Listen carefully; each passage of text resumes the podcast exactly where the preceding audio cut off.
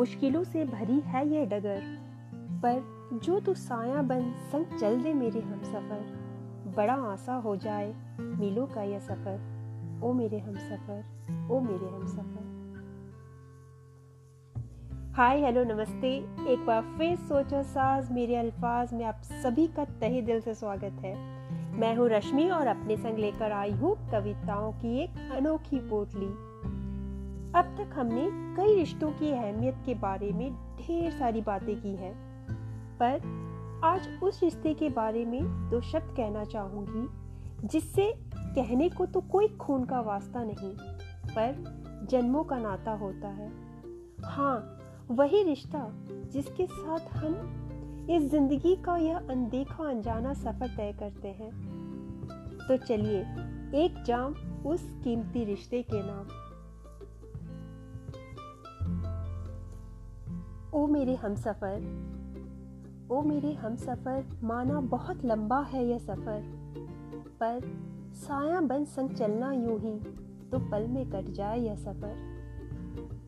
राह में आएँगी मुश्किलें हज़ार, राह में आएँगी मुश्किलें हज़ार, किस्मत बदलेगी करवटे बार बार पर यूँ ही चलना साथ साथ डाले हाथों में हाथ। कभी गम का बादल होगा कभी छाया अंधेरा गहरा होगा, कभी तन्हाई का मेला होगा, कभी मन यह अकेला होगा।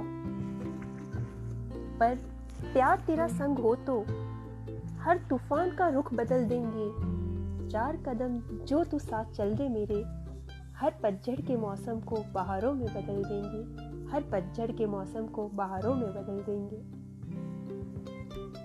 बस तू ना कभी मुँह मोड़ना बीच राह में कभी दामन ना छोड़ना। बस तू ना कभी मुँह मोड़ना, बीच राह में कभी दामन ना छोड़ना। पलकों के आशियाने में सुकून से रहना, लबों पर हमेशा मुस्कान बन खिले रहना। फासले दरमिया कभी बढ़ भी जाए, फासले दरमिया कभी बढ़ भी जाए, ज़िंदगी कभी अगर थोड़ा और आजमाए। घबराना ना तू। दूरियाँ पल में पिघल जाएँगी, वक्त के साथ प्यार की गहराई भी थोड़ा और बढ़ जाएगी। ओ मेरे हम सफ़र माना बहुत लंबा है यह सफ़र, पर साया बन संग चलना यूँ ही तो पल में कट जाए यह सफ़र तो पल में कट जाए यह सफ़र।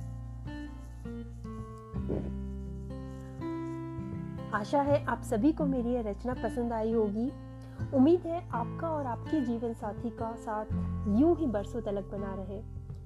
अक्सर देखा जाता है कि हम जीवन की इस भाग दौड़ में रोज़ाना प्यार ज़ाहिर करना भूल जाते हैं।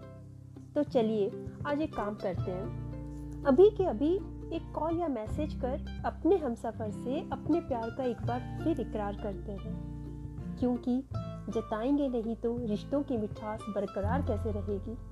सही कहा ना? तो चलिए, अब जाने का वक्त आ गया है, पर इस कविता से संबंधित अपने विचार, अपने अनुभव ज़रूर शेयर कीजिएगा, इंतज़ार रहेगा।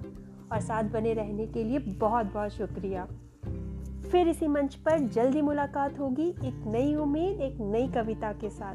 धन्यवाद और ढेर सारा प्यार।